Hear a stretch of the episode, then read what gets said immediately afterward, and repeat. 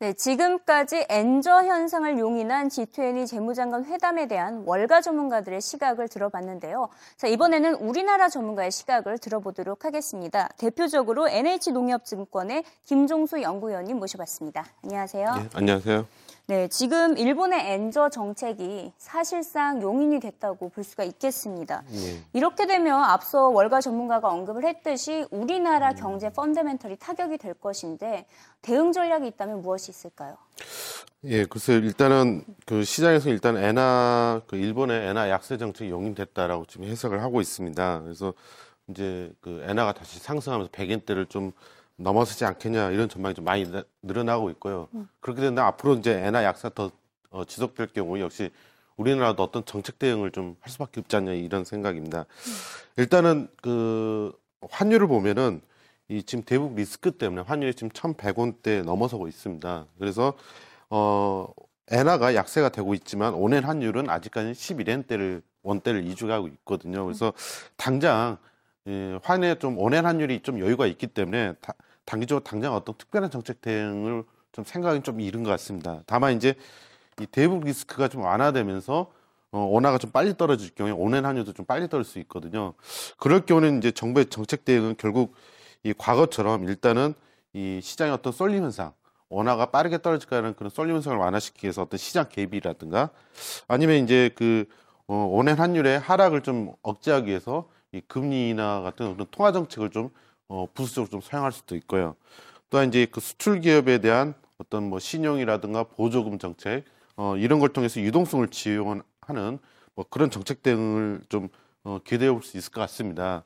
어, 그렇지만 이제 무엇보다도 이런 정책 대응은 분명히 좀 한계가 있다는 점이고요. 가장 중요한 것은 어, 향후에 이제 어떤 어, 원화 약세, 아니 오- 어, 원화 강세, 엔화 약세가 불가피하다면 결국은 이런 그 가격 경쟁력을 그 이겨낼 수 있는 우리나라 제품의 어떤 경쟁력 제고를 위한 노력을 하는 게 가장 그 시급한 부분을 할수 있겠습니다. 음, 결국에는 우선은 정부와 중앙은행이 나서서 어떠한 예. 정책을 마련해 줄 필요가 있는데 지금 뭐 앞서 언급하셨다시피 엔화가 이제 100달 100엔까지 예. 어, 달할 것이다 이런 전망이 나오고 있습니다.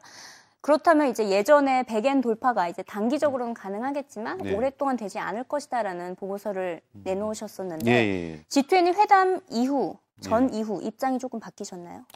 그래서 저는 여전히 그 올해 지금 당장 시장에서 100엔대 안착 이야기를 하고 있는데 네. 저는 아직까지도 100엔대 올해 좀 저- 안착하기 좀 어렵지 않냐 생각을 음. 하고 있습니다. 왜냐하면 어, 전에도 잠깐 말씀드렸지만은 이 가격 변수라는 것은 상대적으로 좀 기대나 이런 것이 빨리 반영하는 측면이 있고요. 펀더멘털을 좀 반영하다 보면 결국 이 조정을 좀 보이는 경향인데 이 과거에도 그 역블러자 합의 때 보면은 그 엔달러 환율이 이 단기적으로 30% 이상 급등한 적이 없습니다. 음. 아시겠지만 그때는 또 세계 경제 여건이 좋았기 때문에 어, 미국이라든가 주변이 받아줄 만한 용의가 있었지만은 지금 또 그렇지 못한 상황이고요. 특히 이제 지금 그 G20 회의 결과를 가지고 엔화 약세를 용인했다라고 지금 해석을 하고 있는데 저는 약간 좀 다른 생각을 하고 있습니다.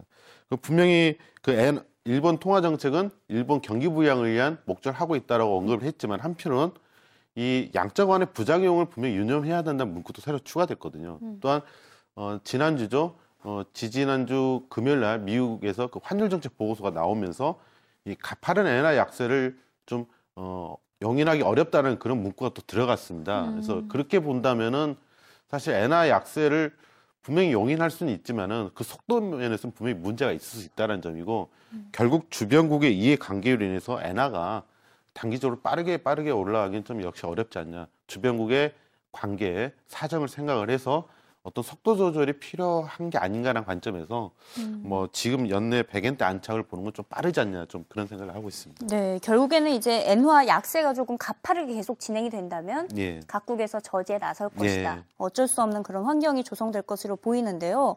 이번엔 또 미국 시장을 짚어보도록 하겠습니다. 지난주 미국 시장의 흐름은 올 들어서 최악의 흐름을 보였는데요. 지난 한 주 동안 2.1% 하락했습니다. 주요 원인이 무엇이었을까요? 영상으로 직접 확인해 보시죠. Well, it seems like we're in the midst of another economic growth scare. It's almost right on schedule. Each spring in the last few years, we've had one of these things. And right now, it's taken a little bit of a tone of worried about you know these deflationary forces. Inflation expectations are way down. Commodities are suffering because Asia growth is not what we would hope. And you know companies reporting earnings that, in large part, are kind of reaching estimates, but they're not saying they have very strong demand growth. Revenue growth is pretty slow. So it's been a choppy period in terms of looking, especially at the outlook for the second half of the year when we were supposed to be getting an economic growth acceleration. this is a, a personal tragedy, and, and I, you know, I think as Americans we feel, you know, horrible about this, and our hearts go out to the people of Boston, the families. But at the end of the day, this really is not a market event. I mean, it's possible that, it, that we'll find out more that this is part of something more sinister, but it doesn't appear to be. So the market's selling off really for the reasons that Mike laid out. Um, the fundamentals haven't really been there to support the run, but now you are getting a growth scare, and the data is coming in. The economic news is really telling you that things are slowing down a bit, and the market's responding. 선진국에서는 다양한 양적 완화 정책을 펼치고 있음에도 불구하고 시장이 아직까지는 불안한 모습입니다. 방금 영상에서 월가 전문가들은 저성장에 대한 공포 심리가 반영이 된 것이다라고 언급을 했는데요. 이 김종수 연구위원님이 꼽은 약세장의 예. 주요 원인이 있다면 무엇이 있을까요? 어, 저는 전에도 말씀드렸지만 일단은 단기적으로 어, 좀 주가가 좀 많이 오른 거에 대한 일종의 어떤 차익 실현 욕구가 좀 나타나지 않았을까라는 생각을 합니다. 뭐 앞서 그 애널이 말한 것처럼 애널리스트가 말한 것처럼 어, 지난주 보면 금값이 좀 폭락하고 약간 심리가 무너지는 측면도 없지 않아 있었거든요. 그래서 또 차익 실현 효과가 더 강해졌을지도 있는데 사실 어, 좀 길게 보면 리만 사태 이후에 지금 S&P 500 같은 경우는 90, 무려 93%나 상승을 했습니다. 어, 뭐, 그 작년 이후로 본다면 42%나 상승했고요. 어, 시- 차익 실현 효과가 좀 나오지 않겠습니까? 어, 이제 그런 측면에서 일단은 어, 최근에 좀 미국의 조정은 좀 이런 단기 급등에 따른 어떤 차익 실현 효과가 좀 많이 좀 어, 표출된 거다 볼 수가 있고요. 그 다음에 이제 단기적으로 본다면 지난주에 중국 GDP가 좀 예상보다 좀 낮게 나오면서 그런 G2 경기 우려가 어, 좀 불거지지 않았나. 그러면서 키프로스 그 금매도 소식이 전해지면서 그런 요인들이 이제 같이 어울려지면서 일시적으로 좀 단기적 심리를 좀 무너뜨리지 않나 생각을 합니다. 그래서 그 두 가지 요인이 일단은 좀 약세적 주요 원인이라고 볼 수가 있고요. 어, 궁극적으로는 양적 완화 정책이라고 우리가 보통 말하면은 결국 유동성이 늘어나서 자산 가격을 상승을 시킬 거다는 그런 강한 믿음이 있지 않습니까? 근데 네. 이제 어떤 트렌드를 놓고 봤을 때는 그게 이제 중장기적으로 중장기적으로 이루어지긴 하지만은 국면 국면마다는 좀 조정을 보일 수가 있거든요. 그래서 음. 지금은 좀 어, 좀 그런 국면으로 우리가 이해할 수 있지 않냐 생각이 됩니다. 네, 맞아요. 최근 들어서 뭐 단기 조정이 왔다라는 시각이 많이 전해지고 있는 것을 보면 네. 확실히 단기적인 조정 국면인 것 같은데 아무래도 미국의 1분기 기업들의 실적에 영향을 빼놓을 수가 없습니다. 네. 뭐 그렇게 나쁘진 않지만 딱히 또 surprise는 없었단 말이에요. 예, 그렇죠. 이렇게 좀 실망스러운 원인을 어디서 찾아볼 수 있을까요?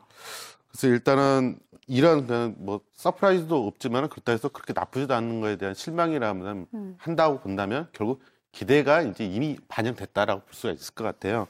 실제 지난주에 발표됐던 뭐 IBM이라든가 어, 뱅크 오브 아메리카라든가 어, 이런 기업들은 예상을 좀 하회를 했습니다. 그래서 주가도 좀 많이 떨어졌고요. 반면에 어, 인텔 같은 경우는 또 예상치에 좀 부합을 했고 그게 뭐 시티그룹이라든가 골드만삭스, 코카콜라, 뭐 존스앤존스, 어, 제너럴, 일, 어, 제너럴 일렉트릭스 같은 경우는 결국 예상을 또 상회하는 모습을 보였거든요. 그래서 어, 미국 기업 실적을 보면 좀 약간 혼조세를 보인다고 볼 수 있습니다.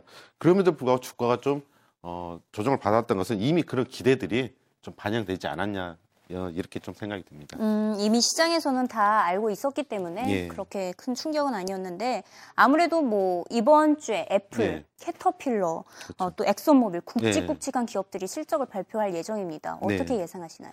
네, 이번 주에도 뭐 애플, P&G, 아마존, 뭐 엑슨모빌 뭐 이렇게 큰 기업들이 발표되는데 일단 시장에서 집중하고 있는 건 애플 기업입니다. 지금 네. 1분기 그 EPS 주당 순이익이 지금 현재 한 10달러 좀 안 되는 9, 어, 9달러 어, 90센트로 지금 알려지고 있는데요. 이게 지금 전년 동기로 보면 12달러 30센트입니다. 그러니까는 상당히 좀 어, 하향 조정되는 그런 어, 부분이거든요. 그래서 이, 부- 이 실적이 지금 10년 만에 처음으로 전년 동기보다 떨어지는 수준이라서 시장이 좀 관심이 좀 집중되고 있습니다. 근데 이 부분도 아까 말씀드린 이미 지난 한 2, 3월 달 이미 반영이 된 측면이 없지 않아 있습니다.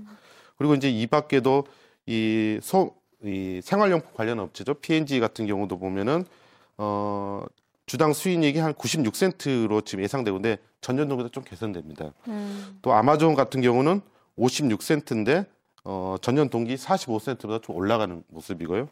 그다음에 엑슨모빌 같은 경우에는 지금 2달러 정도 나오는데 전년 동기가 비슷한 수준입니다. 그래서 이번 주에 나올 그 기업 실적도 보면 전반적으로 좀 조, 조, 상향 조정되는 데 되는 데가 있는 반면에 약간 좀 떨어지는 기업도 있고 혼조세인데 어, 지금으로서 놓고 봤을 때는 이미 시장이 어느 정도 그런 부분이 다 반영되지 않았을까 생각을 합니다. 음, 이 수치를 보니까 딱 눈에 들어오는 게 애플이 정말 하향 조정이 많이 됐네요. 예. 어, 그래서 하지만 뭐 말씀하셨다시피 선반영을 많이 하고 네. 있기 때문에 시장은 그렇게 크게 요동칠 것 같진 않아 보입니다. 월가 전문가들은 특히 미국에 있는 기업 가운데 글로벌 다국적 기업들이 실적이 가장 부진하다고 분석을 제기를 하고 있습니다. 전 세계 국가들이 저성장 국면에 빠져 있기 때문에 글로벌 시장 기반의 기업에 대한 수요가 부족하다는 분석입니다. 영상으로 확인해 보시죠. Financially, corporate America is extremely healthy in terms of balance sheets, in terms of how they're running their businesses, very lean. But I do think in the back half of the year, especially the global companies are basically saying, you know, there isn't really uh, a go to region that's going to be carrying us for the next several months. You saw some warnings among the big companies. Obviously, Europe's back in recession. So I feel like the companies are doing what they can, but profit margins are already so high that they've kind of, you know, gotten all the change from out of the couch cushions and everything to make their numbers. It's not as if they have the organic growth that they can rely on. Yeah, I do think actually for that reason, it's probably going to be a lot more chop in the market. A lot of, a lot of two-way action. It's very company specific. I, I do think that we have to get a little bit of clarity on whether companies feel as if you know this is just a little bit of a rough patch and we're going to pick up uh, on the back end. I also think there's an interesting wrinkle below the surface of the markets. Most stocks have gone down more than five percent already, even though the indexes were only down less than that. So I feel like the question's going to be if we actually get through this period of, a, of slowdown, a perceived slowdown whether those companies that are very globally cyclically sensitive are already kind of baking in that weakness and they actually might be uh, taking the baton for the next phase uh, in the in the summer, let's say. 결과적으로는 미국 시장에서만큼은 1분기 기업 실적의 모멘텀이 전혀 반영되지 않고 있습니다. 자, 그렇다면 우리나라는 어떨까요? 우리나라 기업들은 조금 1분기 실적 모멘텀 기대를 해볼 수 있을까요? 뭐 애석하게도 우리나라도 네. 사실 1분기에 대한 전망은 그렇게 좀 좋지 못합니다. 음, 특히 최근에 그 GS 건설 사태하고 또 삼성 엔지니어링 쇼크 사태가 있지 않았습니까? 네. 그런 부분이 좀 반영되다 보니까 1분기 그 기업의 영업이익 추정치가 좀 빠르게 하향 조정되고 있습니다. 근데 사실 이 두 기업을 제외하고 놓고 본다면은 어좀 그나마 이익 조정은 그렇게 크지 않다라고 볼 수 있는데 어 특히 이제 이번 주 같은 경우에는 이제 국내 기업의 본격적인 실적이 발표될 예정입니다. 뭐 어, LG 디스플레이라든가 SK 하이닉스, 삼, 어, LG전자, 뭐 현대차, 기아차 이런 굵직한 기업들이 이제 발표될 예정인데요.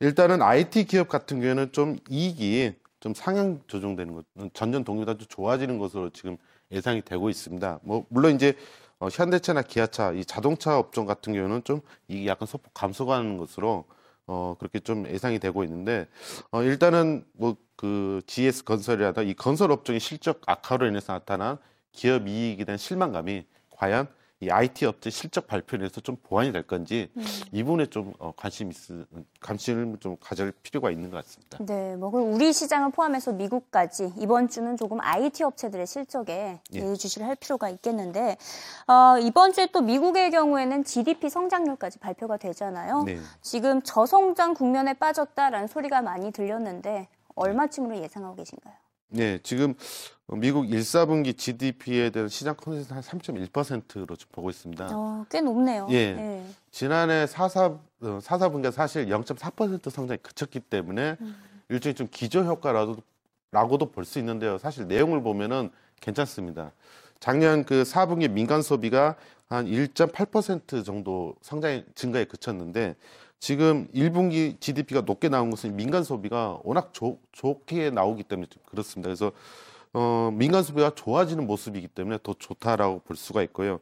이것뿐만 아니라 설비 투자나 정부 지출, 아니, 설비 투자라든가 주택 투자 이런 부분이 전반적으로 좋아져서 나타난 현상이기 때문에 일단 긍정적으로 볼 수가 있습니다. 근데 어, 지난 4분기가 0.4로 작았기 때문에 시장은 어, 좀 긍정적인 해석 안 할 수도 있고요. 또한 아시겠지만 2분기부터는 미국의 자- 예산 자동 감축 경향이 반영될 수가 있습니다. 그래서 그런 우려가 미리 반영된다면은 1, 4분기 GDP에 대한 긍정적인 평가가 좀, 어, 좀 약화될 수 있는 그런 여지가 좀 있는 것 같습니다. 네, 우선 전반적으로 분위기상으로서는 한3% 초반대를 네. 예상하고 있는 것을 알 수가 있습니다. 네, 오늘 말씀도 감사드리고요. 다음 주에 또 찾아뵙도록 하겠습니다. 네. 고맙습니다. 네, 감사합니다.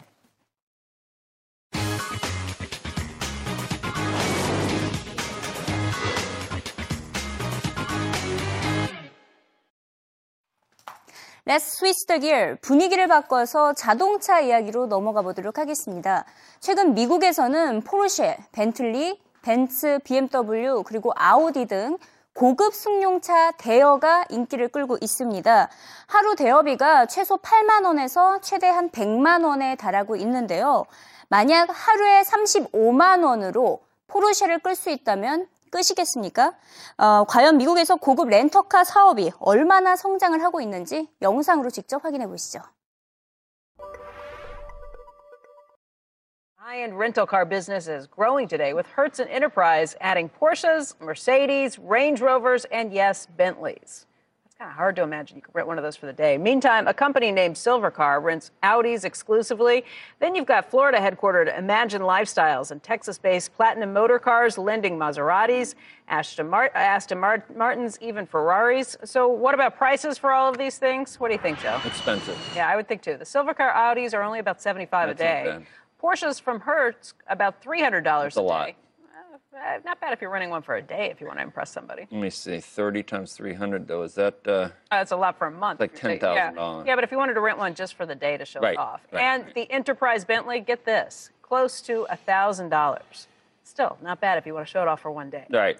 Of course, uh, you get the okay from your finance department before you do this. That would be the word to the wise. 보통 출장을 갈 때 이렇게 고급 승용차를 많이 대여한다고 하는데요. 하지만 일반적으로 출장을 갈 때 미니밴을 더 많이 빌리죠. 하지만 이 고급 승용차가 인기를 끌면서 이 미니밴을 대여하는 사람이 줄고 있습니다. 대여는 물론 판매까지 감소세를 보이고 있습니다. 올 들어 미니밴 판매에 따른 매출이 10% 감소한 것으로 나타났습니다. Maria, we're really seeing a real drop off in minivan sales this year. Take a look at how much they're down. Down 10% in a market where sales overall are up 8.4%. And where you look at the real difference with minivans, it all comes down to the fact that there's only seven models that are for sale right now. Compare that with crossover utility vehicles. There are more than 60 models for sale. And as a result, SUV or CUV sales or sport wagon sales up 15.2% this year. Mainly it's driven by increased choices, increased options, and better fuel economy. And you can get a lot more unusual or unusual options in your SUV or CUV these days. I think that um, you know really that whole wagon concept has really evolved a lot, and a lot of the designs are sleeker. I mean, they're still essentially wagons at the end of the day, but designers have really uh, t- taken the liberty to make them look a lot cooler. Even though CUV sales are up, the uh, auto stocks, well, they haven't really not been performing as much as the market. They are up over the last three months, Maria, but certainly lagging compared to other industries when you look at the stock market.